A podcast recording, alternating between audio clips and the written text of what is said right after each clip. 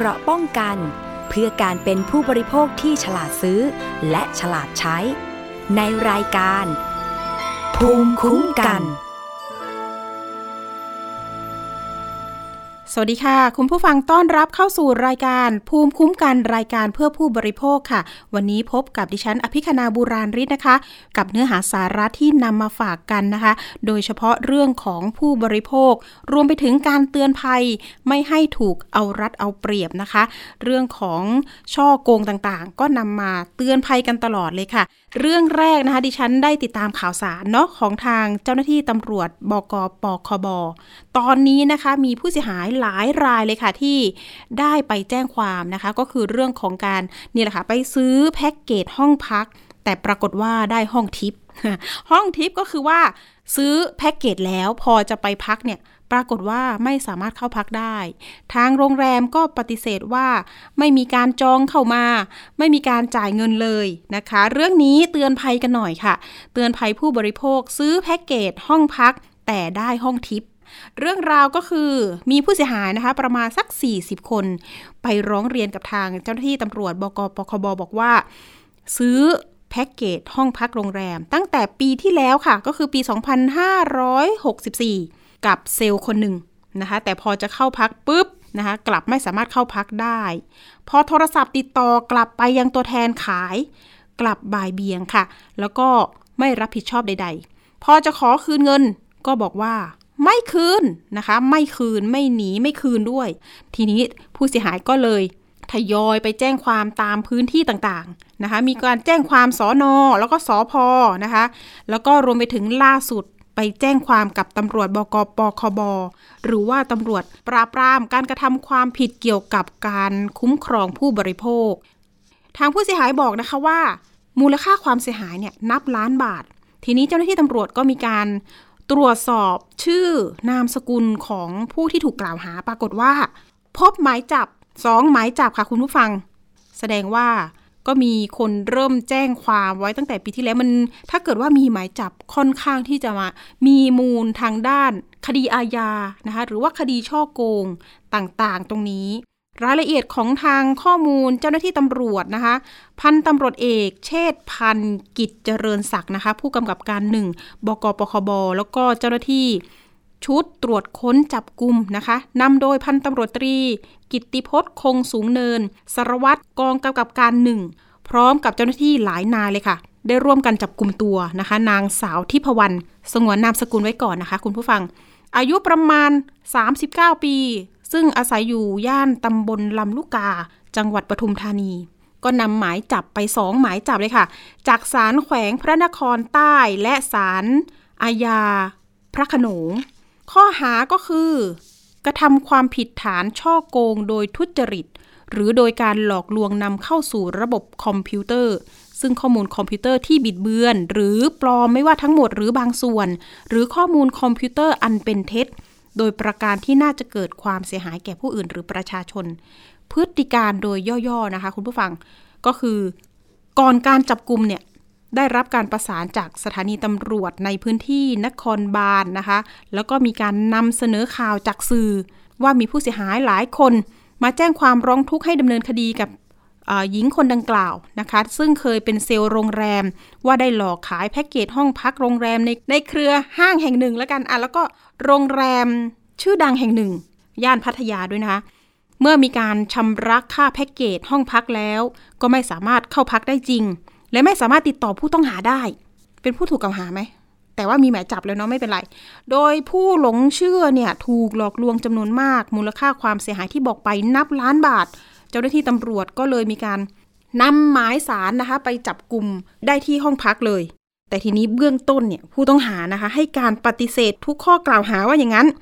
เจ้าหน้าที่ตำรวจก็ต้องจับกลุ่มตัวนี่แหละค่ะ เพราะว่ามีหมายจับละ ตั้งสองหมายนะคะ คุณผู้ฟัง จากนั้นก็นำตัวส่งพนักงานสอบสวนที่สอนอยานนาวา เพื่อดำเนินคดีต่อไป แต่ทีนี้ทางผู้เสียหายเนี่ย เอ๊ะจะทำยังไงต่อ ก็ต้องแจ้งร้อยเวรตัวเองแหละค่ะ หรือว่าใครแจ้งความไว้ที่ปคบนะคะ ก็จะต้องมาแสดงตัวเนาะแล้วก็อายัดอายัดตัว ของผู้ต้องหาต่อไป แต่ว่ารายละเอียดตรงนี้เนี่ยเราอาจจะต้องไปสอบถามกับทาง คนที่ทำคดีนี้หน่อยว่า เอ๊ะจะต้องดำเนินการยังไงต่อไป หรือจะเตือนภัยผู้บริโภคยังไงในการซื้อแพ็กเกจที่พักนะคะ แบบนี้เราได้ยินข่าวอยู่บ่อยๆเหมือนกันนะคะ คุณผู้ฟังเอาละค่ะ เรามีสายของพันตำรวจตรีกิตติพจน์ คงสูงเนิน สารวัตรกองกำกับการหนึ่งบกปคบอยู่ในสายกับเรา สวัสดีค่ะ สารวัตรคะ สวัสดีครับ ค่ะสารวัตรพูดถึงสวัสดีคครับผมดีนี้หน่อยนะคะ เคยได้ยินอยู่บ่อยๆ เนาะว่าเอ๊ะมันมีการหลอกลวงแบบนี้ซื้อแพ็กเกจที่พักปรากฏว่าได้ที่พักทิปนะคะ เป็นข่าวอยู่บ่อยๆ แต่ทีนี้ล่าสุดเห็นไปจับกลุ่มตัวได้ เล่าพฤติกรรมครับผมผู้ต้องหาคนนี้เบื้องต้นให้ฟังหน่อยได้ไหมคะว่าเขามีพฤติกรรมเข้าข่ายความผิดยังไงบ้างค่ะ ได้ครับกกรณีนี้นะครับก็คือพูดที่ได้เนาะ นางสาวเอแล้วกันค่ะนางสาวเอเนี่ยเขาเขาเคยเป็นพนักงานขายคือเป็นเซลล์โรงแรมในเครือเซ็นทราเลยครับอืมเขาก็จะรู้จักลูกค้าเยอะมากมายเขาก็ใช้ฐานลูกค้าเก่าที่เขาอันนี้แหละครับ วันวันเนี้ยเขาออกจากงานแล้วแต่เขาก็เขาก็เลยเอา พอออกจากงานเนี่ยเขาก็เอาฐานลูกค้าเก่าไปแล้วเขาก็ไปไลน์ไปโทรไปอ๋อขายแพ็กเกจโรงแรมทางลูกค้าเนี่ยเขาก็เหมือนว่าเขาเคยมีความสนิทชิดเชื้อแหละครับ ก็เลยหลงเชื่อ คือเป็นการขายแพ็กเกจโรงแรมที่แบบถูกครับ เช่นสามห้องแถมหนึ่งห้องประมาณนี้ครับ พอลูกค้าเก่าเนี่ย ซื้อซื้อเสร็จเนี่ยก็มีบักบอกปากต่อปากว่ามาซื้อจากคนนี้สิเพราะว่าได้ราคาถูกมากทีนี้ผู้เสียหายก็เลยเยอะ แต่จริง ๆ แล้วอะนางสาวเอเนี่ยไม่ไม่ไม่สามารถที่จะไม่ไม่ไม่มีวอเชอร์อยู่จริงครับ ก็ได้รับโอนเงินไปก่อนครับผม ก็คือโอนล่วงหน้าใช่ไหมอ๋คะอสมมุติว่าปีนี้โอนโอนจองเต็มเลยครับปีนี้ไม่ไม่มีมัดจำเลยนะครับอ๋อคือคือเขาเขาอะเขาเอาแพ็กเกจที่มันดีอะครับ สมมุติว่าจากราคาจากราคาสักสักหมื่นหนึ่งเนี่ยเขาบอกเนี่ยโอ้ถ้าจองกับเขาเนี่ยสี่พันห้าพันอย่างเงี้ยประมาณเนี้ยครับแพ็กเกจมันดีมาก คือค่ะอารมณ์อาศัยความโลภของคนนะครับ ขออนุญาตอย่างนี้ดีกว่าคือเอ๊ะมันทำไมมันถูกจังอะไรอย่างเงี้ยครับ สามารถจองวันไหนก็ได้เลยข้ามปีได้หมดเลย แต่ว่าต้องโอนเต็มอะไรอย่างเงี้ย ซึ่งซึ่งก็มีคนหลงเชื่อเยอะ เพราะว่านางสาวเองเนี่ยเคยเป็นเซลล์โรงแรมเก่านะครับอ๋อบางคนเขาก็เคยใช้บริการแล้วมันได้จริงอย่างเงี้ยครับ ผมค่ะ ราคาห้องพักนี่คืออยู่ที่ประมาณห้องละเท่าไหร่คะอ๋อหนึ่งหมื่นในเลยเหรในอคะในทางคดีน่าจะน่าจะประมาณหมื่นเหลือสี่พันประมาณนี้ครับผมลดซึ่งเหลือซึ่งสี่พันจากที่เคยพักหมื่นหนึ่งห้องแบบเกรดดีๆอย่างเงี้ยเขาว่าเฮ้ยสี่พันเหรออะไรเงี้ยหรือมีแบบถ้าคุณจองสามห้องแถมหนึ่งห้องนะอะไรเงี้ยแถมได้ราคาพิเศษประมาณนี้ครับ คือเขาก็คิดโปรโมชั่นเอง ซึ่งมันใช้จริงไม่ได้อยู่แล้ว คิดโปรโมชั่นเองประมาณเนาะนี้ครับค่ะ แล้วตอนที่ลูกค้าโอนเงินให้เสร็จมีหลักฐานหรือใบเสร็จอะไรที่การันตีได้ว่าอะไม่มีเลยอ๋อไม่มีเลย ก็คือโอนเอ่อค่ะก็ต้องต้องต้องเริ่มจากอย่างที่บอกครับว่าเขาเป็นเซลล์โรงแรมเก่าเขาเป็นมาเกือบสิบปี เพราะฉะนั้นเนยเขาจะดูแลลูกค้า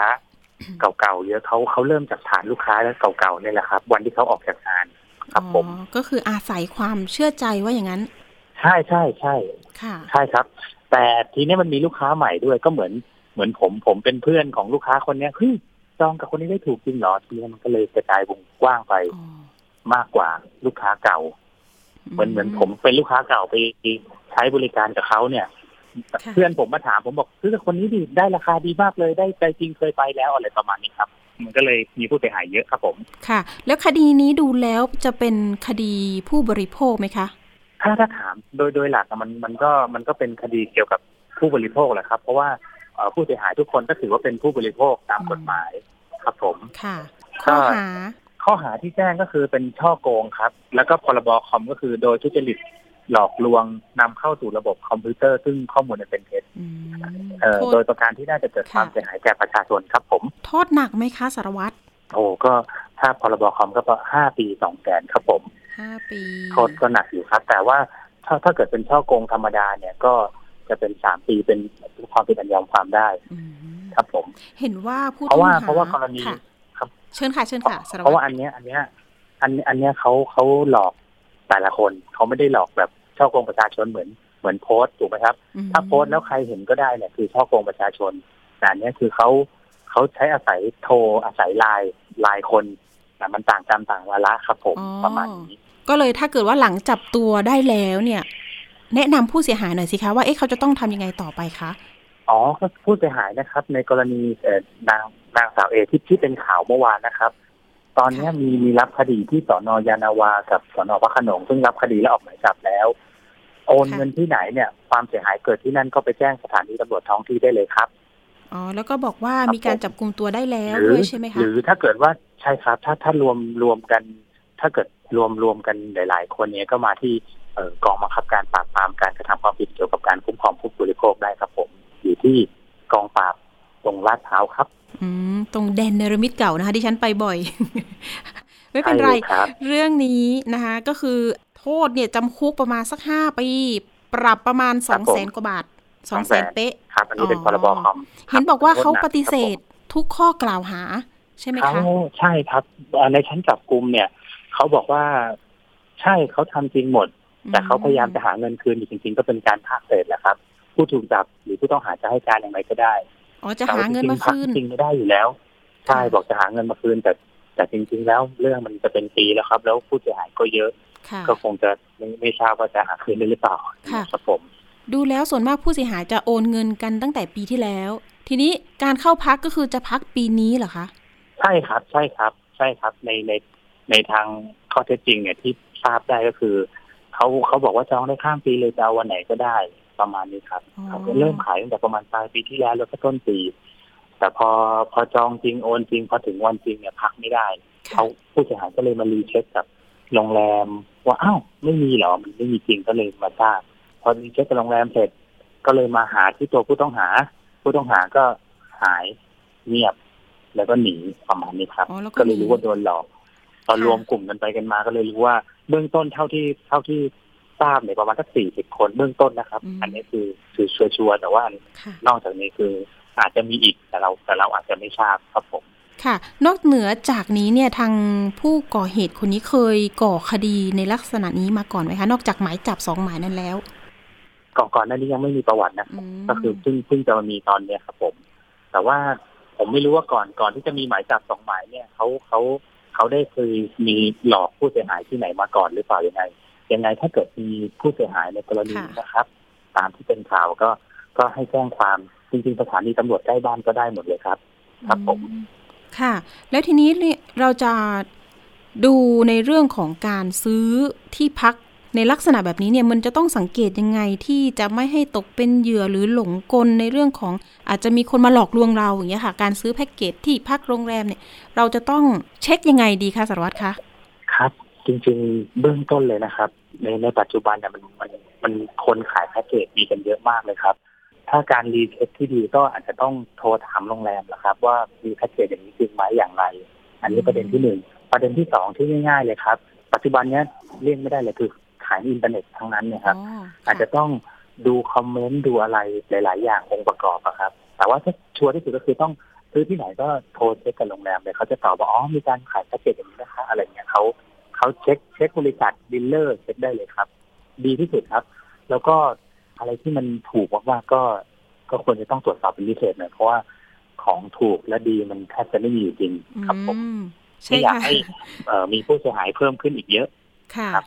ถูกและดีนี่น่ากลัวเหมือนกันนะสารวัตรนะคะ อย่างมันซื้อมันของก็ไม่ตรงปกาจะนี่แต่ก็ว่ามันใช่ครับ ปัจจุบันก็ในปัจจุบันก็เอ่ออาชญากรรมประเภทนี้มีเยอะมาก มันง่าย หลอกง่ายเอากับความเอากับความขออนุญาตพูดเอากับความโลภของคนนะครับค่ะอืม ใครก็อยากได้ของดีราคาถูกอย่างเงี้ยแต่ว่าอยากให้ประชาชนเนี่ยคือ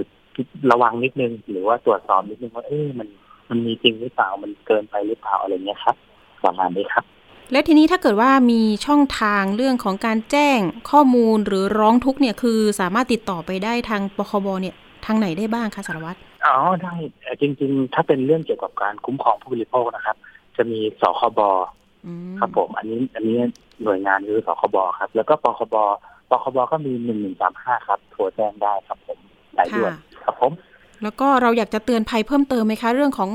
อาการซื้อไม่ว่าจะเป็นแพ็กเกจก็ตาม หรือว่าเขาเรียกว่าคูปองอาหาร อันนี้ก็เกี่ยวข้องด้วยใช่ไหมคะ ก็มีอยู่บ่อย ๆ ในเรื่องการหลใช่อกลใช่วงครับ ใช่ครับ ก็ที่ที่มีคดีหลังๆ ก็จะเป็นแพ็กเกจกับคูปองอาหารเนี่ยครับ อ่า อะไรก็ตามครับที่มัน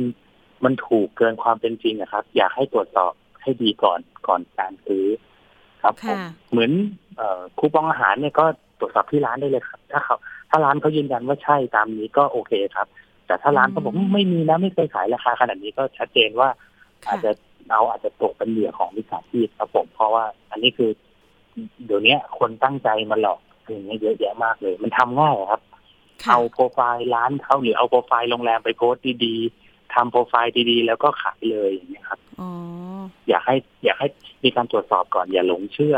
เพราะว่ามันถูกแล้วมันเอ้ยทำไมมันมันถูกจังหรือมันมันได้ของดีอย่างเงี้ยครับ ต้องระวังประให้มาณนี้มาครักบผมใช่ๆสารวัตรคคะบผมมีมีผู้เสียหายไลน์มาถามว่าเอ๊ะกรณีของนางสาวเอเนี่ยประกันตัวไปหรือยัง อันนี้พอจะเช็คได้อย่างไรคะ ขอขอขออนุญาตนี้นะครับพอดีที่ปคบเนี่ยเป็นคนไปจับตามหมาย แต่ตอนเนี้ยคดีมีที่สอนอ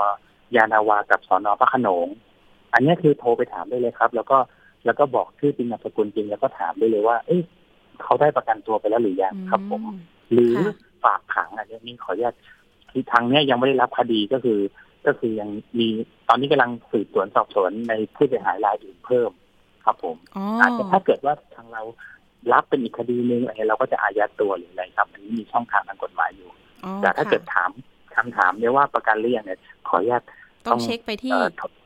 สอนอยานาวากับสอนอพระโขนงครับเพราะอันเนี้ยเป็นอ๋อเป็นคดีแล้วแล้วก็ถูกจับแล้วครับผม ค่ะค่ะ มีคำถามฝากมานิดนึงสารวัตรข้อกฎหมายของการฝากขังเนี่ยมันจะสามารถฝากได้กี่ผลัดนะคะ หรือว่ากี่ชั่วโมงนะคะเอ่อเบื้องต้นนะถ้าผู้ต้องหาถึงถึงสถานีตำรวจอะสอบสวนได้ 48 ชั่วโมงครับ แต่กรณีเนี้ยต้องอันนี้เดี๋ยวต้องรีเช็คที่ได้ได้พนักงานสอบสวนนะครับ เพราะว่าว่าว่าเขาฝากขังในความผิดฐานช่อโกงหรือค่ะเอ่อพรบคอมครับผม แต่ตอนนี้แนะนำให้ผู้เสียหายก็คือแจ้งร้อยเวรตัวเองเพื่อที่จะทำการอายัดตัวอย่างนั้นดีกว่าเนาะสารวัตรเนาะใช่ครับใช่ครับใช่ครับก็คือง่ายๆเลยครับสอนอท้องที่เสร็จแจ้งเลยว่ามีการโอนจริงช่อโกงจริงอะไรจริงเสร็จแล้วก็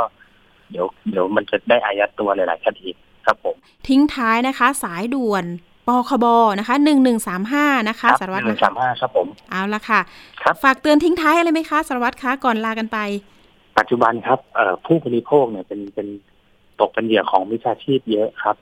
ไม่ว่าจะเป็นการซื้อ ไม่ว่าจะเป็นเอ่ออะไรก็แล้วแต่ที่ที่ที่มันแบบมันเอ่อมีแนวโน้มที่ล่อตาล่อใจ เอาเอาเรื่องราคามาหรือเอาเรื่องของที่โฆษณาเกินจริงมาอย่างบางอย่างเนี่ย มีของจริงแต่โฆษณาเกินจริงนะครับ พอได้ของมาแล้วก็อาจจะไม่ตรงปกหรืออะไรก็อยากให้ตรวจสอบเอ่อค่ะตรวจสอบตรวจสอบผู้ขายหรือผู้โฆษณาก่อนครับว่า ว่าว่า จริงๆอะมันมันใช้ยินดีมันใช้เอ่อตัวเราอะอาจจะนี่ได้ว่า ถ้ามันเกินจริงไปก็ไม่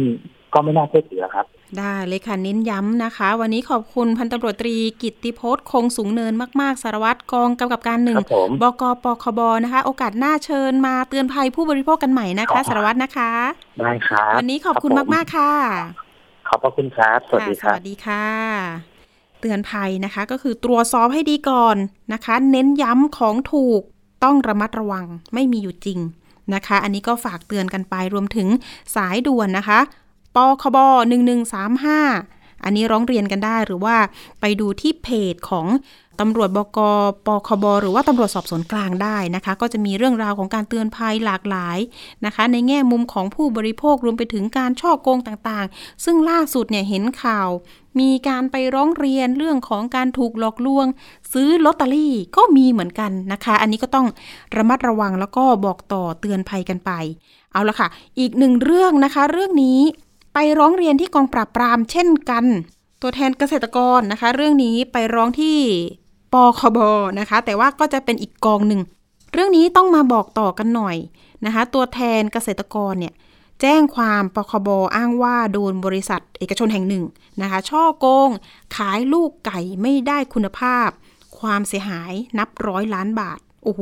เรื่องนี้ตัวเลขทำไมสูงขนาดนี้ เพราะว่า ดิฉันสอบถามเกษตรกรบางคนบอกว่านำไก่จากบริษัทนี้มาเลี้ยงเนี่ย ไม่ใช่หลักร้อยนะคะ หลักหมื่นกว่าตัว บางคนเป็นแสนตัวเลี้ยงเป็นฟาร์มเลย แต่ว่า เห็นบอกว่าไก่เนี่ยมันโตไม่ได้คุณภาพนะคะ มันมีส่วนต่างที่ต้องเรียกค่าเสียหายถูกบริษัทเรียกค่าเสียหายด้วยนะคะ รายละเอียดเรื่องนี้นะคะเมื่อวานนี้ค่ะ ทางตัวแทนเกษตรกร ก็มีการไปร้องเรียนโดยนำเอกสารมอบอำนาจนะคะ เกษตรกรอีกประมาณสัก 14 คน มูลค่าความเสียหายประมาณ 180 ล้านบาทว่าอย่างนั้น ก็ไปยื่นนะคะกับทางร้อยตำรวจเอก พักขวันพาพลนะคะ รองสารวัตรสอบสวน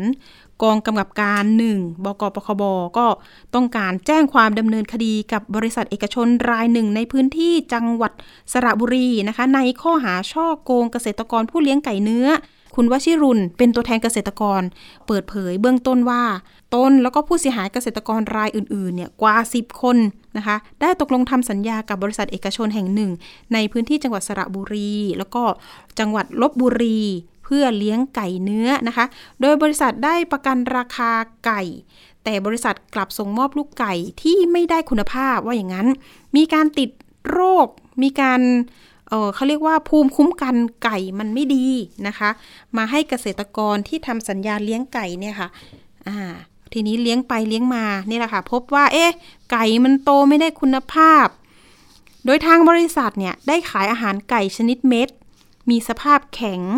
ทำให้ไก่ที่เลี้ยงเนี่ยโตไม่ได้น้ำหนัก อาหารที่ขายก็ไม่ได้ผสมยาป้องกันโรคบิด ทำให้ไก่ตายจำนวนมากนะคะ เบื้องต้นพนักงานสอบสวนตรวจสอบพบว่า คดีนี้กลุ่มผู้เสียหายเคยมาร้องกับทางผู้บัญชาการตำรวจแล้วนะคะ ให้ตรวจสอบบริษัทดังกล่าวว่า เอ๊เป็นไปตามพรบคุ้มครองผู้บริโภคหรือเปล่า ตั้งแต่วันที่ 6 พฤษภาคมที่ผ่านมา แต่ก็ยังไม่มีคำสั่งดำเนินการใด ๆ เอาละค่ะ เดี๋ยวเราไปติดตามความคืบหน้าในเรื่องนี้กันหน่อยกับคุณ วชิรุณนะคะมุสิกชัยนะคะเป็นตัวแทนผู้ร้องเรียน อยู่ในสายกับเราอาจจะต้องมาบอกเล่ากันหน่อยว่าเอ๊ะถูกเอารัดเอาเปรียบยังไงนะคะ สวัสดีค่ะ สวัสดีครับ ค่ะ คุณวชิรุณคะเห็นไปร้องเรียนกับทางตำรวจปคบประเด็นหลักๆ เลยเนี่ยเราต้องการที่จะให้บริษัทออกมารับผิดชอบยังไงรวมไปถึงเรื่องของการดำเนินคดี ว่าจะเป็นคดีผู้บริโภคไหมคะ เบื้องต้นนะครับ เจตนาของเราเนี่ยเราต้องเรียกร้องต้องการความเป็นธรรมให้เกิดขึ้นนะครับ กับเกษตรกรทุกรายไม่ใช่เฉพาะในเคสของผมค่ะนะครับ เพราะว่าดูจากเกษตรกรหลายๆรายที่เคยโดนเอาละเอาเปรียบมาเนี่ยในในเรื่องของการเลี้ยงสัตว์ทุกชนิดเนี่ย มันไม่เคยมีเคสไหนเลยเนี่ย ที่ได้รับความยุติธรรมจากกลไกของของภาครัฐนะครับ ผมเองผม ต่อสู้ด้วยตัวของผมเองมานะฮะตั้งแต่ปีที่แล้วนะฮะเกือบหนึ่งปีเนี่ย ก็ไม่เห็นความชัดเจนเรื่องของความยุติธรรม แต่ผมก็ไม่ได้ท้อนะครับ ผมก็ดำเนินมาจนมาถึงช่วงต้นปีที่ผ่านมาเนี่ย ก็พบว่ามีเกษตรกรอีกหลายรายที่ได้รับผลกระทบ แล้วเกษตรกรก็ได้สืบเสาะจนจนสามารถติดต่อผมได้ แล้วขอให้ผมเข้าไปช่วยแนะนำนะครับ และช่วยเหลือ ในในประเด็นต่างๆ ที่เกษตรกรหลายรายไม่มีความเข้าใจไม่มีความรู้ค่ะ เราจึงรวมตัวกันนะ ประมาณสิบห้ารายนะ ในหลายจังหวัด ค่ะคุณวชิรุนก็คืออยู่ที่ที่จังหวัดลบบุรีลบบุรี อืมบอกได้ไหมคะเรื่องของอาหารที่เราบอกว่าเอ๊ไก่เนี่ยมันไม่ได้คุณภาพรวมไปถึงเนี่ยเป็นเป็นโรคติดต่อง่าย ไม่มีภูมิคุ้มกัน อันนี้เราเช็คข้อมูลได้ยังไงคะ โดยหลักการนะฮะโดยหลักการ เกษตรพันธสัญญาหรือไอคอนแทคฟาร์มิงเนี่ยก็คือมีการประกันราคาแล้วแล้วรับซื้อผลผลิตกลับในกรณีที่เป็นไปตามข้อกำหนดอย่างเช่นไก่เนื้อเนี่ยบริษัทส่วนใหญ่ก็จะกำหนดระยะเวลาในการเลี้ยงไว้ เช่น ถ้าถ้าขายภายในประเทศก็ประมาณสามสิบห้าวันสามสิบถึงสาสิบห้าวัน ถ้าส่งออกต่างประเทศประมาณสี่สิบถึงสี่สิบห้าวันแล้วแต่ ในกรณีของบริษัทคู่สัญญาที่เป็นที่เป็นกรณีเป็นข้อพิพาทกับเราเนี่ยเขาส่งออกต่างประเทศเขากำหนดให้เราเลี้ยงสี่สิบห้าวัน ในเงื่อนไขของไอ้ contract farming เนี่ยนะฮะเขาจะกำหนดไว้ว่า เราจะต้องซื้อพันธุ์ไก่หรือลูกไก่จากเขา ซื้ออาหารจากเขา ซื้อเวชภัณฑ์จากเขา แล้วเขาจะส่งเจ้าหน้าที่ที่มีความชำนาญเข้ามาควบคุมดูแลเรื่องการเลี้ยงให้เรา แล้วก็จะซื้อกลับในตอนที่มันโตนะ พร้อมอครบกำหนดเวลา 45 วันในราคาประกันไว้ คราวนี้ประเด็นก็คือว่ากรณีที่ลูกไก่ สุขภาพไม่แข็งแรงหรือพ่อแม่พันธุ์เนี่ย เริ่มอายุเยอะแล้วไก่ลูกไก่มันก็จะมีสุขภาพไม่แข็งแรงนะครับ มันก็จะมีอาการป่วย หรือบางตัวเนี่ยก็จะมีมีอาการป่วยที่เป็นพันธุกรรมมาไก่พอโตขึ้นมาก็จะตายหรือเป็นเป็นเป็นพิการขาไม่มีแรงอะไรประมาณนี้นะครับ อาหารก็จะถูกกาหนดไว้ว่าตั้งแต่เบอร์นี้ถึงเบอร์นี้จะให้ไก่อายุเท่านี้กิน การผลิตอาหารส่วนใหญ่บริษัทพวกนี้เขาก็มีโรงงานผลิตอาหารเขาเองเขาไม่ไปซื้อหรือมารับมาจากที่อื่น เพื่อเขาจะได้ผลประโยชน์เป็นเต็มเน็ตเต็มหน่วย เพราะว่าราคาที่เขาขายให้กับเราเนี่ยเป็นราคาที่เขาเขาเป็นคนผูกขาดเลยเป็นคนกำหนดราคาเอง ไม่มีใครไปจัดการกับเขาว่าราคาเขายุติธรรมไม่ยุติธรรมอะนะครับค่ะตอนนี้สิ่งที่เกษตรกรไม่เคยรู้เลยว่าไอ้อาหารที่เขาขายให้เกษตรกรเนี่ย มันมีคุณค่าทางโภชนาการตามที่เขาไปยื่นขอจด หรือยื่นขออนุญาตกับกรมปศุสัตว์ไว้หรือเปล่าค่ะในกรณีของผมเนี่ยนะครับ ประเด็นมันมีอยู่สองประเด็นนะฮะที่บอกว่าคุณภาพอาหารไม่ได้ คุณภาพลูกไก่ไม่ได้ ลูกไก่ผมเนี่ยตอนที่เป็นลูกเจี๊ยบตอนที่นำมาส่งเนี่ยอ่ามันมีในจำนวนทั้งหมดแปดหมื่นกว่าตัวเนี่ยที่ผมลงเนี่ยนะครับอืมมันมีประมาณสองร้อยตัวที่ตายระหว่างขนส่งมาถึงฟาร์ม คือตายไม่ได้ตายเพราะว่า มันเป็นโรคนะฮะตายเพราะว่าการจัดการก็คือเอาไก่ใส่กล่องหรือว่าเก็บมันไว้นานจนมันทับกันแล้วเป็นซากมาเลย บางตัวเนี่ยมันขาดอาหารโอ้ผอมพอมาถึงฟาร์มก็ป่วยแล้วก็ตายค่ะ แล้วก่อนหน้านี้เนี่ยทางหน่วยงานหรือกรมปศุสัตว์เนี่ยได้ลงพื้นที่ไปตรวจบ้างไหมคะคือกรมปศุสัตว์เนี่ยนะครับเขาก็จะบอกว่าถ้าไม่มีไม่มีเกษตรกรมาแจ้งเขาก็จะไม่รับทราบอืมถ้าไม่มีปัญหาขึ้นมาเขาก็ไม่รู้ แต่ผมก็เคยมีพูดประเด็นนี้นะครับ ตอนที่ออกสื่อเนี่ยอืมเอ่อว่าคุณทำงานในเชิงลับเนี่ย คุณไม่เคยทำงานในเชิงลุกเลยเนี่ยนะครับ คุณก็จึงไม่รู้ เพราะว่าคุณสามารถที่จะเข้าไปสุ่มตรวจได้ แต่คุณก็ไม่ตรวจ ค่ะ ข้อกำหนดตามกฎหมายเนี่ยก็บอกชัดเจนอยู่แล้วว่ากรณีที่มีการตั้งโรงฟักนะครับ ของบริษัทคุณจะต้องมีการเข้าไปตรวจปีหนึ่งตรวจกี่ครั้ง ผมถามจริง ๆ ว่าเวลาคุณเข้าไปตรวจเนี่ย คุณตรวจจริงหรือเปล่า คุณตรวจโรงงานหรือคุณไปตรวจที่พัตตาคาร ดังนั้นเนี่ยคือประเด็นที่ทำให้มันเกิดปัญหาอย่างนี้มาตลอด ถามว่ารัฐบาลหน่วยงานที่เกี่ยวข้องไม่รู้เหรอผมยังท้านะครับในในตอนที่ไปออกรายการทีวีว่าถ้าคุณไม่รู้เรื่องนี้มาก่อนคุณกล้าสาบานต่อหน้าพระแก้วมรกตไหมนี่คือสิ่งที่มันเกิดขึ้นกับเกษตรกรในปัจจุบันนี้ ซึ่งผมให้ให้หน่วยงานที่รับผิดชอบเนี่ยออกมายืนยันเลยว่าถ้าผมผมพูดไม่จริงเนี่ย มาฟ้องผม ผมมีหลักฐานเพียงพอที่ผมจะเอาผิดได้ ซึ่งตอนเนี้ยผมร้องเรียนไปที่ สำนักงานตรวจการแผ่นดินแล้วนะครับอืมเพื่อจะเล่นงานระดับสูงของหน่วยงานที่เกี่ยวข้อง เรื่องละเว้นการปฏิบัติหน้าที่อืมค่ะ ก็คืออยากย้อนกลับมาที่เรื่องค่ะอาหารนิดนึงอาหารที่ผมได้รับเนี่ย มันเจอสองสองกรณี คืออาหารเม็ดมันแข็งมากอาไก่ไก่ไก่อายุสิบสี่วันเนี่ยมันกินไม่ได้อืมขนาดคนไปขยำมันเนี่ย แรงงานพม่านะฮะที่แข็งแรงแข็งแรงเนี่ยเอามือขยำเนี่ยมันยังไม่แตกเลยอะฮะแล้วไก่มันจะกินยังไงมันไม่มีฟันเนี่ย พี่รุนเห็นบอกว่ามีซึ่งปัจเขาเรียกอะไรนะ บริษัทเอกชนมาตรวจสอบให้ไหมคะอาหารเนี่ยค่ะ ว่าได้คุณภาพไหมมันอ๋อแข็งแบตบอนนี้ ตอนที่ตอนตอนที่มันเกิดเชื้อมันมีสารปนเปื้อนในอาหารเนี่ยนะครับอ่าเราเรียกทางบริษัทให้เขาส่งสัตวแพทย์เข้ามาตรวจนะครับ ตอนแรกเขาก็อ้างว่ามันน่าจะเป็นเรื่องของการบริหารจัดการภายในฟาร์มที่มันมีเชื้ออมผมก็บอกว่าคุณดูซิว่า ไอใบรายงานหน้าเล้าอะที่คุณให้ผมส่งให้คุณทุกวันเนี่ยตั้งแต่วันลงลูกไก่วันแรกจนถึงวันที่มันเริ่มทยอยมีอาการป่วยเนี่ยมันมีอาการตายเกิดขึ้นไหมจำนวนการตายมีไหมคำตอบคือไม่มีค่ะดังนั้นถ้าจะฟันธงกันว่าผมอะเลี้ยงไม่ดีนะฮะคุณจับไก่ที่ผมคัดออกเนี่ย ที่ไปเอาไปไว้ท้ายเล้าเนี่ยเอามาผ่าดูว่ามันเกิดโรคอะไร อ่าเขาก็เอามาผ่านะครับไก่ที่เราคัดอาการซึมๆปรากฏว่าพอผ่าท้องมาเท่านั้นเราก็เจอเชื้อเลยว่ามันเป็นอาการของเชื้อบิด คือลำไส้มันจะเป็น เป็นเป็นจุดเลือดกระจัดกระจายอะนะครับค่ะเหมือนคนเป็นโรคบิดเนี่ย แล้วก็เริ่มมีเน่าเป็นบางจุด พอเห็นสภาพนั้นปุ๊บรีบบอกเราเลยให้รีบสั่งยาปฏิชีวนะเอามาให้ไก่กิน ซึ่งตามข้อตกลงในสัญญาของบริษัทเนี้ยห้ามใช้ยาปฏิชีวนะทุกชนิด ผมก็เลยย้อนกลับไปว่า คุณจะให้ผมสั่งยาได้ยังไงในเมื่อข้อตกลงตามสัญญาระบุไว้ชัดเจน ห้ามใช้ยาปฏิชีวนะ ถ้าคุณจะให้ผมใช้คุณต้องออกใบสั่งยามาให้ผมอืม เขาจึงยอมออกใบสั่งยาให้ค่ะนะครับ เพื่อป้องกันเนี่ยเพราะว่าผมเห็นตั้งแต่ตอนที่บอกว่าจะรับผิดชอบเรื่องไก่ตายตอนที่เป็นลูกเจี๊ยบก็ไม่ดำเนินการ อาหารเม็ดแข็ง ซึ่งผมถามก่อนหน้านี้แล้วว่ามันแข็งไหมก็บอกไม่แข็ง ก็สุดท้ายก็แข็งค่ะผมก็เลยเอาไก่แล้วก็อาหารส่งตรวจแลบนอก ก็ปรากฏว่าทั้งในอาหารทั้งในตัวไก่ที่เราส่งไปตรวจพบเชื้อเขาเรียกว่าคอสติเดียมนะครับ คือเชื้อบิดค่ะทั้งในอาหารและไก่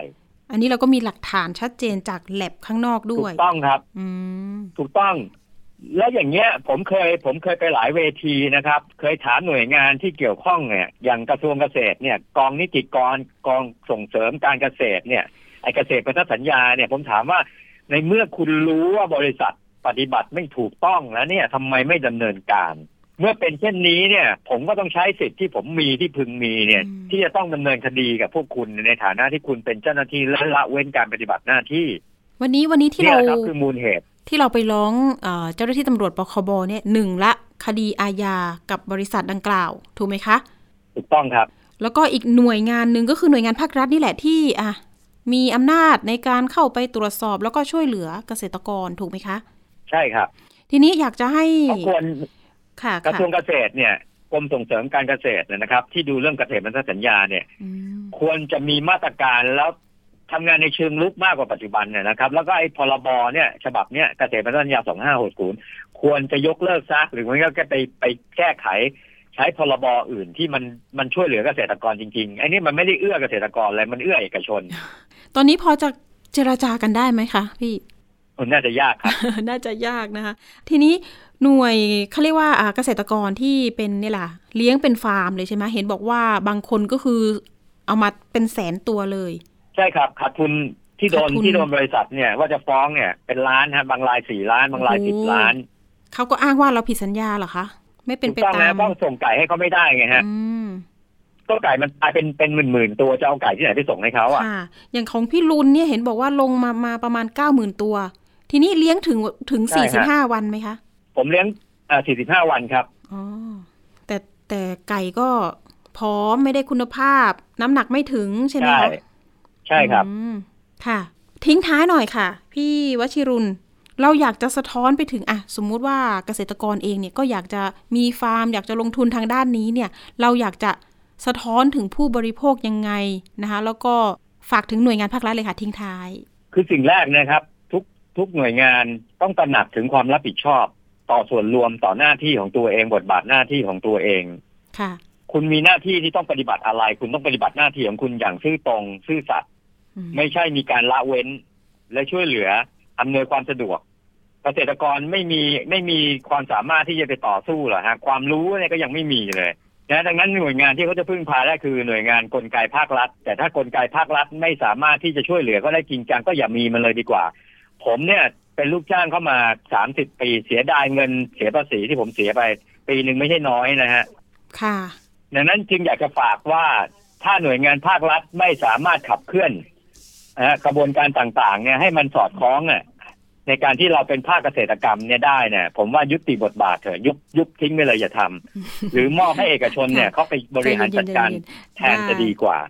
ได้เลยค่ะ ยังไงก็เป็นกำลังใจให้พี่ๆเกษตรกรด้วยนะคะ วันนี้ก็ได้สะท้อนถึงเรื่องของอะขอบอีคุณกอามากชีพครับหนึ่งที่อีกเห็อานชีคพวามหนึ่งสำคัญของของหัวข่าวเล็ก ๆ นี้ค่ะนะครับ หวังว่าจะเป็นประโยชน์แก่ส่วนรวมต่อไปนะครับ ได้วันนี้ขอบคุณคุณวชิรุณมุสิกชัยนะคะ ตัวแทนผู้ร้องหรือว่าตัวแทนเกษตรกร ผู้เลี้ยงไก่นะคะ วันนี้ขอบคุณที่มาให้ข้อมูลแล้วก็การเตือนภัยผู้บริโภคกันด้วยนะคะ วันนี้ขอบคุณนะคะ เดี๋ยวโอกาสหน้ายินดีอาจจะต้องครับตามขอบคุณความครับคืบหน้ากันอีกครั้งหนึ่งค่ะ สวัสขอบคุณดีมากคค่ะรับยินดีครับ สวัสดีครับ อะเสียงสะท้อนเรื่องของการเลี้ยงไก่นะคะ ก็มีปัญหาแบบนี้ อาจจะต้องบอกกล่าวในเรื่องของเกษตรกรที่อาจจะหันไปเลี้ยงเนี่ยอาจจะต้องเช็คข้อมูลดีๆ รวมไปถึงต้องศึกษาข้อมูลนะคะ ถ้าเกิดว่าเราจะเลี้ยงไก่พันนั้นพันนี้หรือว่าอาจจะเป็นสัตว์อื่นๆนะคะ อาจจะต้องคุยกับทางภาครัฐและก็หน่วยงานที่เกี่ยวข้องด้วยในเรื่องของอะถ้าเกิดว่าเกิดปัญหาแบบนี้นะคะ จะปรึกษาหรือขอข้อมูล เตรียมการไว้ก่อนเผื่อเกิดปัญหานะคะ ก็เป็นอีกแง่มุมหนึ่งที่สะท้อนปัญหาเรื่องนี้นะคะ เอาละค่ะ ดิฉันอยากจะเตือนภัยทิ้งท้ายกันหน่อยก่อนไปช่วงคิดก่อนเชื่อเนาะเรื่องของเจ้าหน้าที่ตำรวจก็ออกมาเตือนภัยเรื่องของอระวังการปลอมเสียงตอนนี้กำลังระบาดนะคะ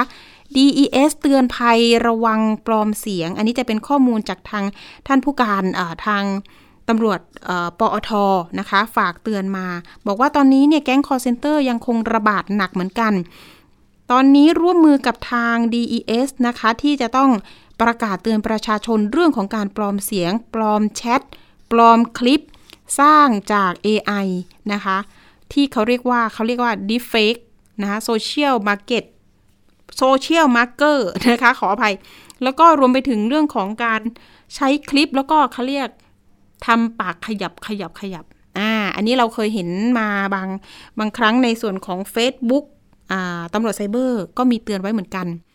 เรื่องนี้นะคะต้องบอกกล่าวกันเลย เพราะว่า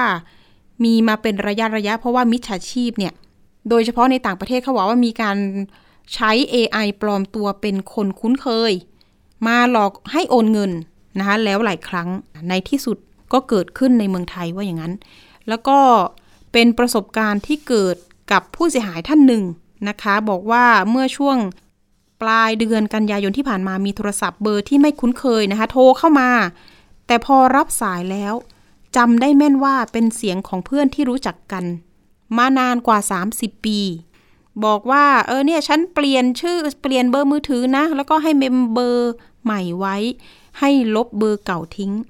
สุดท้ายเนี่ยก็คือถูกหลอกลวง ถ้าคุณผู้ฟังนะคะ อยากจะติดตามแล้วก็ร้องเรียนแจ้งเบาะแส ให้แจ้งไปได้ที่โทรนะคะ 1212 OCC ศูนย์ช่วยเหลือและจัดการปัญหาออนไลน์ของสำนักงานพัฒนาธุรกรรมอิเล็กทรอนิกส์ ในสังกัด DES หรือว่าติดตามข้อมูลการเตือนภัยทางเพจอาสาจับตาออนไลน์ หรือแจ้งความทางออนไลน์ได้ตลอด 24 ชั่วโมงผ่านเว็บไซต์ thaipoliceonline.com สายด่วนนะคะบชสอท1441 จริง ๆ ภัยออนไลน์มีหลายรูปแบบนะคะ ที่เราจะต้องระมัดระวังตัวกันอย่าง ต้องบอกต่อค่ะ ต้องแชร์นะคะ แล้วก็สร้างภูมิคุ้มกันให้เรามาก ๆ นะคะ อย่าเชื่ออย่าโอน ดิฉันมาทิ้งท้ายแบบนี้ดีกว่า เพราะว่าโดนมาทุกวัน แต่ดิฉันไม่เชื่อนะคะอะฝากคุณผู้ฟังแชร์ต่อหน่อยเรื่องของการไม่เชื่อภัยออนไลน์ต่างๆนะคะ ไปช่วงต่อไปนะคะ พบกับช่วงคิดก่อนเชื่อกับดรแก้วกังสดานอัมภัยนักพิษวิทยากับคุณชนาทิพย์ไพรพงศ์วันนี้มีข้อมูลเรื่อง ชราภาพและการต้านชราภาพตอนที่ 5 นิโคตินาไมโมโนนิวคลีโอไทด์หรือว่า NMN ช่วยชะลอวัยจริงหรือไม่ไปติดตามกันค่ะ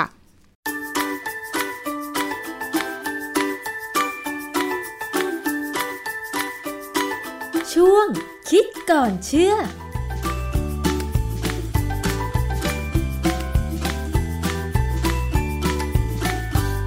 พบกันในช่วงคิดก่อนเชื่อกับดรแก้วกังสดานนภัยนักพิษวิทยากับดิฉันชนาทิพย์ไพรพงษ์เช่นเคยนะคะ วันนี้เรามาคุยเกี่ยวกับเรื่องของความแก่หรือชราภาพ และการต้านความแก่ในตอนที่ 5 กันนะคะ คุณผู้ฟัง อย่างที่บอกไปว่าคนเราเนี่ยพยายามรักษาสุขภาพร่างกายให้แข็งแรง แก่ช้าที่สุดหนึ่งในวิธีนั้นก็คือการกินอาหารและผลิตภัณฑ์ที่หลายคนคิดว่ามันจะช่วยชะลอความแก่ได้นะคะ มีคลิปแล้วก็เว็บไซต์หลายเว็บไซต์เลยค่ะที่ ขายผลิตภัณฑ์ที่ระบุว่าจะช่วยดูแลสุขภาพต้านความแก่ โดยให้ข้อมูลที่เป็นความหวังแก่ผู้บริโภคว่ากินอันนี้แล้วจะดี แก่ช้าหรือคืนความเป็นหนุ่มเป็นสาวนะคะ ดิฉันไปเห็นมีเว็บไซต์หนึ่งค่ะ เป็นของสถานพยาบาลด้วยนะคะ ให้ข้อมูลเกี่ยวกับ NMN หรือ nicotinamide mononucleotide ชื่อเป็นภาษาวิทยาศาสตร์นิดนึงนะคะ เว็บไซต์นี้ให้ข้อมูลบอกว่า มีดรเดวิดซินแคลร์นักวิทยาศาสตร์ด้านการชะลอวัย บอกว่าการค้นพบผลิตภัณฑ์นี้นะคะ จะช่วยทำให้คนเราแก่ช้าลงถ้าเรากินผลิตภัณฑ์นี้เข้าไป ซึ่งเขาอธิบายยืดยาวเกี่ยวกับกระบวนการทางวิทยาศาสตร์มาก ๆ เลย แต่คำถามของผู้บริโภคอย่างเราคือ ผลิตภัณฑ์ที่เขาเอามาขาย NMN มันจะช่วยชะลอความแก่ได้จริงหรือ แล้วผู้บริโภคจำเป็นต้องกินหรือไม่ ต้องไปถามงานวิจัยทางวิทยาศาสตร์ กับอาจารย์แก้วค่ะ อาจารย์คะนิโคตินามายโมโนนิวคลีโอไทด์หรือ NMN เนี่ยมันคืออะไรแล้วเราจำเป็นจะต้องแบบซื้อผลิตภัณฑ์พวกนี้มากินไหมคะอาจารย์ในกระบวนการต้านการชราภาพ ที่มีคนศึกษากันเยอะอะนะ มีผลิตภัณฑ์ออกมาบ้างพอสมควรนะนะ NMN เนี่ยเป็นเรื่องที่ไม่น่าเชื่อที่สุด เพราะอะไรคะ ก็เพราะว่ามันเป็นเรื่องที่ธรรมดาธรรมดา เราเวลาคนที่เรียนวิชาชีวเคมีตัวแรกเลยนะ เบื้องต้นเลยเนี่ยนะ จะต้องเจอเรื่องพวกนี้แหละ แล้วก็จะเข้าใจเลยว่า NMN เนี่ยมันเกี่ยวข้องยังไงกับกระบวนการชีวเคมีของร่างกายเราค่ะนะฮะ โดยทั่วไปเนี่ยในความรู้เบื้องต้นเนี่ย NMN เกี่ยวกับการสร้างพลังงานของร่างกายเรา ไม่เคยมีข้อมูลที่จะโยงไปถึงการชราภาพหรือไม่ชราภาพ คือจริงอยู่ว่าเซลล์ที่มันชราไปแล้วเนี่ยนะ มันก็จะสร้างพลังงานไม่ได้ เพราะฉะนั้นถ้าสร้างไม่ได้แล้ว NMN เนี่ยเข้าไปเนี่ย ถ้าเป็นเซลล์ที่แก่พอหมดความสามารถแล้วเนี่ย ผมไม่ค่อยเชื่อเลยว่าจะกระตุ้นให้เซลล์ได้ย้อนกลับมาเป็นเซลล์ที่หนุ่มสาวได้นะค่ะ NMN เนี่ยเป็นสารที่อยู่ในกลุ่มที่ว่ามันใกล้เคียงกับวิตามิน B3 หรืออะ niacin ค่ะเหตุที่ว่ามันอยู่ใกล้เพราะว่าเวลาเรากินวิตามิน B3 หรือ niacin เข้าไปเนี่ยจะมีกระบวนการทางชีวเคมีเปลี่ยนให้วิตามินกลายไปเป็น NMN ได้ในร่างกายเราอ๋อและจากนั้น NMN เนี่ยหรือ nicotinamide mononucleotide เนี่ยก็จะถูกเปลี่ยนออกไปเป็นสารที่เราเรียกว่า NAD หรือนิโคตินามายอะดีโนซินไดนิคลีโอไทด์ NAD อันนี้เป็นอีกตัวหนึ่งแต่เขาไม่ค่อยเอามาขายนะ เพราะว่ามันมันค่อนข้างจะมีความที่ไม่ค่อยเสถียรเท่าไหร่ค่ะ NMN อาจจะดูเสถียรกว่า NMN เนี่ยก็ยังมีอยู่ในธรรมชาติด้วยนะเหรอคะซึ่งเขาบอกว่าอยู่ในบรอกโคลีไอผักบรอกโคลีที่เราบอกผัด เป็นผักตระกูลเดียวกับคะน้านะกระหลำปลีก็มีแตงกวาก็มีอะโวคาโดถั่วแระแล้วก็คงมีในผักอย่างอื่นอีกอะเพียงแต่ว่า ถ้านักวิจัยเอามาวิจัยก็คงอาจจะเจอค่ะเพราะว่าอะไร เพราะว่า NMN เนี่ยมันเป็นตัวกลางอยู่ในกระบวนการใช้พลังงาน ซึ่งสิ่งมีชีวิตทุกอย่างจะต้องมีอะนะฮะเพราะฉะนั้นแล้วก็คือนิโคตินามายโมโนนิวคลีโอไทด์หรือ NMN เนี่ยทุกคนมีอยู่ในร่างกายสามารถสร้างได้ แล้วก็กินจากอาหารประเภท ผักบรอกโคลีกระหล่ำปลี แตงกวาอะโวคาโด และถั่วแระได้ แล้วอาจารย์มันมีงานวิจัยอย่างอื่นไหมที่ ที่มันเกี่ยวเนื่องกับสิ่งที่เขาโฆษณาว่าจะช่วยทำให้ชะลอความแก่ หรือมันจะต้องดูหลักฐานทางวิทยาศาสตร์อะไรเพิ่มเติมอีกบ้างคะอาจาเอรอย์งานวิจัยมีเยอะมาก งานวิจัยเนี่ยมีเยอะมากอเยอะจนนับไม่ถ้วน แต่ก็ทำในสัตว์ทดลองนะเขาก็คงพยายามทำในคนอยู่แหละนะเพียงแต่ว่าทำในคนเนี่ยมันต้องควบคุมปัจจัยเยอะนะฮะแต่สิ่งหนึ่งที่ผมสังเกตจากงานวิจัยที่เขาทำในสัตว์ทดลองคือว่า ถ้าเขาสนใจจะดูว่ามีผลหรือไม่มีผลเนี่ยไม่ว่าจะเป็น NMN หรือ NAD เนี่ยนะฮะเขาก็จะให้สัตว์ทดลองกลุ่มหนึ่งกินกับอีกกลุ่มหนึ่งไม่กินค่ะแล้วก็ดูผลว่ามันทำให้กระบวนการในร่างกายอะไรดีกว่ากันไหม ซึ่งมันควรจะต้องดีอะ ได้กินมันก็ต้องดีกว่าไม่ได้กินใช่ไหมเพราะว่า NMN หรือต่อไปถึง NAD เนี่ยมันก็จะเป็นสารที่ร่างกายต้องการอยู่แล้ว การให้กินเพิ่มเข้าไปมันก็ต้องดีแหละ แต่เขาไม่ได้มีการเปรียบเทียบเลยว่า ถ้ามีไนอะซีนหรือ B3 จะดีเท่ากันไหมอืมเพราะว่าเจ้า B3 เนี่ยมันราคามันถูกมากเราก็กินอยู่ทุกวันเราไปกินเป็นแบบคือก็เป็นอาหารเสริมเป็นอะไรผลิตภัณฑ์เสริมอาหารตัวหนึ่งค่ะซึ่งควรจะกิน เพราะว่าสารกลุ่มเนี้ย NMN NAD ไดอะซีนอะไรพวกเนี้ยจำเป็นมากต่อการสร้างพลังงานค่ะถ้าเราขาดกระบวนการเผาผลาญไขมัน เผาผลาญแป้งเนี่ย ก็จะทำงานได้จะไม่เต็มที่อ๋อทำนองเดียวกัน ถ้าคุณกินอาหารเสริมพวกนี้นะ เข้าไปเนี่ย แล้วคุณไม่ได้กินแป้งเท่าไหร่ ไม่ได้กินไขมันเท่าไหร่ มันก็เปล่าประโยชน์ เพราะว่าไอ้เจ้าสารกลุ่ม NMN NAD เนี่ยเขาเป็นตัวช่วยการทำงานของเอนไซม์ในการเผาผลาญสารให้พลังงาน ให้ได้เป็นพลังงานออกมา ค่ะ คือฟังจากที่อาจารย์อธิบายแล้ว ดูเหมือนว่าจะไม่เกี่ยวข้องกับการช่วยชะลอวัยเลยนะอาจารย์ มันก็อาจจะช่วยในแง่ที่ว่าถ้าเซลล์ได้สารพวกเนี้ย NMN ไปเป็น แล้วมันจะกลายไปเป็น NAD แล้วจะกลายไปเป็นตัวอื่นเนี่ยนะมันก็ทำให้เซลล์เนี่ยสามารถสร้างพลังงานได้ เซลล์ก็สามารถที่จะอาจจะมีการสร้างนู่นสร้างนี่หรืออาจจะแบ่งเซลล์ต่อใหม่ได้ ถ้าจำเป็นเนี่ยนะอ๋อก็ยังดูดี คืออคนที่ขาดสารพวกเนี้ยจะอ่อนเปรี้ยเพลียแรง ไม่มีแรง ก็เหมือนคนแก่ อาจารย์เห็นบางคนที่พยายามควบคุมน้ำหนักด้วยการงดอาหาร เช่นแป้งแล้วก็ไขมัน แต่พยายามจะกินผักและผลไม้ สุดท้ายแล้วคือ ร่างกายเหมือนไม่มีกล้ามเนื้อ เพราะว่าแบบนี้นี่เองใช่ไหมก็คือไม่มีสาร NMN หรือ NAD ที่จะไปช่วยเผาผลาญแป้งและน้ำตาล เพราะฉะนั้นร่างกายเขาก็เลยขับ NMN แล้วก็ NAD ทิ้งไปหมดเลยใช่ไหมอาจารย์ ก็คือไม่ไม่ได้ช่วยเสริมสร้างให้ ให้มีการแบ่งเซลล์ต่อหรือสร้างความแข็งแรงให้กับร่างกายใช่ไหมอาจารย์ คือธรรมชาติเนี่ยนะ NMN หรือ NAD อะไรก็ตามหรือ niacin เนี่ยนะ เป็นวิตามินค่ะเพราะฉะนั้นถ้าร่างกายได้เข้าไปแล้วไม่ได้ใช้ประโยชน์ก็ขับทิ้ง ปกติเนี่ยเรากินอาหารครบห้าหมู่เนี่ยนะช่วงที่เรานอนหลับเนี่ยเราก็ไม่มีการเผาผลาญพลังงานสักเท่าไหร่วิตามินต่างๆ ซึ่งถูกเปลี่ยนไปใช้ในรูปของโคเอนไซม์คือตัวช่วยทำงานของเอนไซม์เนี่ยก็จะถูกทำลายทิ้งในช่วงที่เรานอนหลับ ร่างกายเราจึงต้องรับใหม่เข้าไป แหล่งดีๆ จริง ๆ ของวิตามิน B3 หรือไนอะซีนเนี่ยคือเนื้อสัตว์ เนื้อสัตว์เนี่ยมีวิตามินครบ เกือบทุกอย่างหรือจะว่าไปก็ครบไปแหละ เพราะว่าเนื้อสัตว์มันก็เหมือนเนื้อคนอะค่ะใช่ไหมฮะอือฮึเราต้องการวิตามินอะไรเพื่อใช้สัตว์ก็มีเหมือนกันอาจจะมีมากกว่าบ้าง หรือมีน้อยกว่าบ้างในบางกรณีเท่านั้นเองดังนั้นการกินเนื้อสัตว์เราจะมักจะไม่พลาดที่จะได้สารอาหารครบนะฮะอืมแต่ว่าคนที่เขานิยมกินบางสวิรัตก็เป็นเพราะว่าเขาก็มีความสงสารสัตว์อะนะ อันนั้นก็ต้องศึกษาเพิ่มอีกนิดหนึ่งว่า ถ้ากินอาหารที่เป็นโปรตีนจากพืชเนี่ย มันจะมีอะไรขาดบ้างไหมต้องศึกษาให้ดี จะกินบางสวิรัตต้องศึกษาให้ดี หรือต้องดูตัวอย่างการกินที่ถูกต้องที่มีคนเขากินมาแล้วตัวอย่างง่ายๆ ถ้าเราจะกินมังสวิรัตให้ได้โปรตีนครบเนี่ยต้องกินแบบข้าวถั่วงาค่ะหลักการก็คือว่าข้าวมีแป้งถั่วมีโปรตีนแต่ถั่วโปรตีนของถั่วเนี่ยอาจจะมีไม่สมบูรณ์อะไม่ไม่ครบคือมีกรดอะมิโน บางชนิดเนี่ยต่ำก็ต้องไปกินในงาค่ะงาเนี่ยจะมีกรดอะมิโนที่ในถั่วขาด เพราะฉะนั้นการกินอาหารเป็นข้าวถั่วงา หรือพูดง่ายๆจะเป็นขนมถั่วแปบอืมขนมถั่วแปบนี่เขาโรยงาด้วยนะค่ะก็ค่อนข้างจะครบ เพราะฉะนั้นคนที่กินมังสวิรัตต้องมีความรู้พอสมควรค่ะจึงจะไม่ต้องไปกินผลิตภัณฑ์เสริมอาหารพวกนี้ค่ะ แต่ถ้าเกิดว่าใครที่คิดจะซื้อผลิตภัณฑ์ที่เป็นเม็ดเม็ดๆมากิน ควรจะต้องมีหลักในการพิจารณาอย่างไรว่า เราขาดไหมหรือจะกินเท่าไหร่ ถึงจะได้รับไม่เกิน เพราะว่า การสกัดพวกวิตามินเม็ด หรือว่าผลิตภัณฑ์เสริมอาหารที่เขาโฆษณากันเนี่ย จริง ๆ แล้วข้อมูลที่เราควรจะได้รู้คือ มันมีปริมาณสารที่เราจะกินเท่าไหร่ กินแล้วร่างกายจะได้รับสารนั้นเกินไหมอย่างนี้ใช่ไหมอาจารย์ คือ NMN หรือ NAD หรือแม้กระทั่งไนอาซีน B3 เนี่ยนะเป็นวิตามินที่กินมาก ก็ไม่ถึงขั้นมีอันตรายอะไร เพราะว่าร่างกายเราจะขับทิ้งได้ไม่ยากนักนะฮะดังนั้นเนี่ยการกินเกินก็คือเสียเงินฟรีนะฮะ ที่สำคัญคืออย่างเงี้ยถ้าเป็นวิตามินเม็ดเนี่ยอย่าง NMN เนี่ยมันเม็ดหนึ่งประมาณ4-50บาทแพงแต่นี่นะอาจารย์ถ้าคุณจะกินก็พอสมควรนะ ถ้าคุณกินเนื้อสัตว์45บาทเนี่ยคุณได้หมูปิ้งกี่ชิ้น ตอนนี้ก็ใช่ไหมไม้ละสิบบาท ก็ได้เกือบห้าเออไม้อะสี่ห้าไม้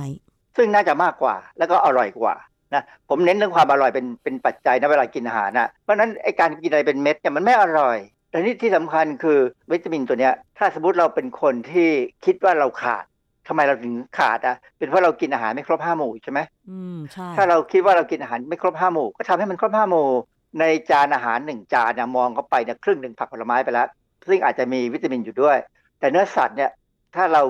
ไม่ใช่คนกินมังสวิรัตเนี่ยนะ มีเนื้อสัตว์สักหนึ่งในสี่ของจานค่ะแล้วนั้นก็เป็นข้าวหรือไขมันรวมกันอีกหนึ่งในสี่ค่ะแค่เนี้ยก็ถือว่าครบ ประเด็นที่สำคัญก็คือว่า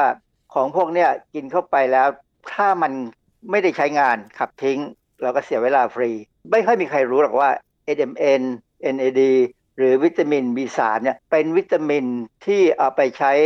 ประโยชน์ในการป้องกันมะเร็งได้ด้วยนะอ๋อมันช่วยการป้องกันมะเร็งเพราะฉะนั้นการขาดเนี่ยเป็นอันตรายค่ะผมจะเล่าให้ฟังง่ายๆว่า ในทางชีวเคมีเนี่ยนอกจาก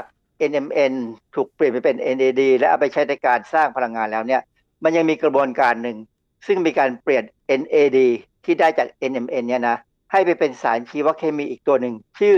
PRPP หรือ Phosphoribosyl pyrophosphate Phosphoribosyl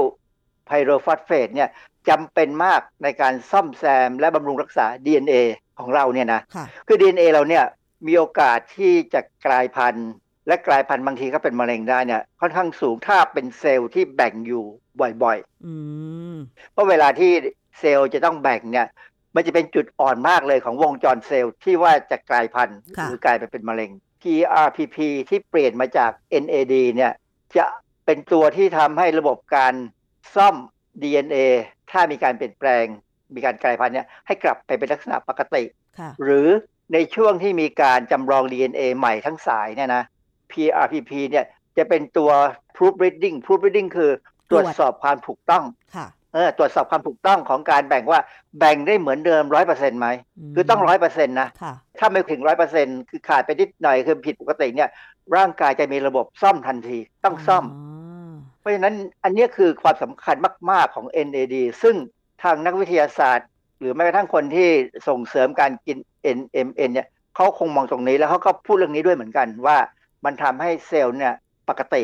DNA ไม่กลายพันธุ์เซลล์ไม่แบ่งตัวผิดปกติ ซึ่งจะเป็นส่วนช่วยที่จะลดความเสี่ยงในการป่วยเป็นมะเร็งใช่ไหมอาจารย์ อันนั้นเป็นอันหนึ่งแต่อีกที่สำคัญคือถ้าเซลล์แบ่งได้แสดงว่าเซลล์ยังหนุ่มอยู่อ๋อ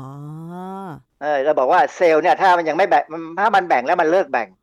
มันจะต้องเลือกว่าจะทำงาน หรือจะนอนเฉยอ๋อๆถ้าจะทำงานก็เป็นเซลล์ที่ปกติทำงานดีก็ทำไปค่ะแต่ว่าถ้าเป็นเซลล์ที่ตัดสินใจจะนอนเฉยๆซึ่งก็มีกระบวนการ ถ้านอนเฉยๆจะเป็นเซลล์ที่แก่ บทสรุปของการใช้สารนิโคตินามายโมโนนิวคลีโอไทด์หรือ NMN หรือว่า NAD แล้วก็กระบวนการในร่างกายที่มันจะช่วยเปลี่ยนทำให้เป็น PRPP หมายความว่าเราจะขาดสารพวกนี้ไม่ได้ แต่เราได้จากอาหารอยู่แล้ว ร่างกายเราสร้างอยู่แล้ว แต่ถ้าใครมีสตังค์อยากจะซื้อผลิตภัณฑ์เป็นเม็ดเม็ด NMN มากิน อาจารย์ช่วยสรุปหน่อยค่ะว่า ทำอย่างไรถึงจะได้ผลดีที่สุดแล้วก็ไม่ได้รับผลกระทบต่อร่างกาย คือถ้ามันไม่รบกวนกระเป๋าสตางค์มากซื้อกินก็ไม่มีปัญหา แต่ถ้าจะกินแต่อยากกินให้ถูก ซื้อวิตามิน B รวม หรือวิตามินรวมทุกอย่างเลยก็ได้ อันนั้นถูกกว่าค่ะฮะบีรวมนี่ถูกมากเม็ดหนึ่งไม่ถึงบาท แล้วก็จะมีทุกอย่างไม่ได้มีอย่างเดียว ไม่ได้มีเฉพาะในอาซีนนะฮะเพราะฉะนั้นอย่างอย่างของผมเนี่ยผมจะกินวิตามินรวมเลย อาจจะวันละเม็ดหรือวันเว้นวันแล้วแต่อารมณ์อะนะฮะ บางทีเนี่ยเราก็มีความรู้สึกว่าเอออาหารมื้อนี้เราครบไหมเนาะคือนักวิทยาศาสตร์ก็เป็นโรคจิตได้เหมือนกันนะนะค่ะก็เราก็กินเข้าไปเม็ดหนึ่งเนื่องจากว่าวิตามินรวมเนี่ยมัลติวิตามินเนี่ยถ้ากินแค่เม็ดเดียวเนี่ยไม่อันตรายค่ะ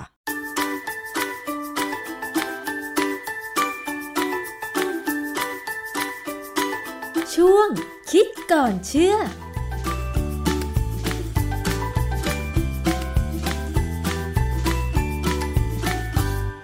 ขอบคุณข้อมูลจากคิดก่อนเชื่อนะคะ วันนี้หมดเวลาสำหรับอภิคณาแล้ว พบกับดิฉันได้ใหม่สัปดาห์หน้าเวลาเดิม วันนี้สวัสดีค่ะ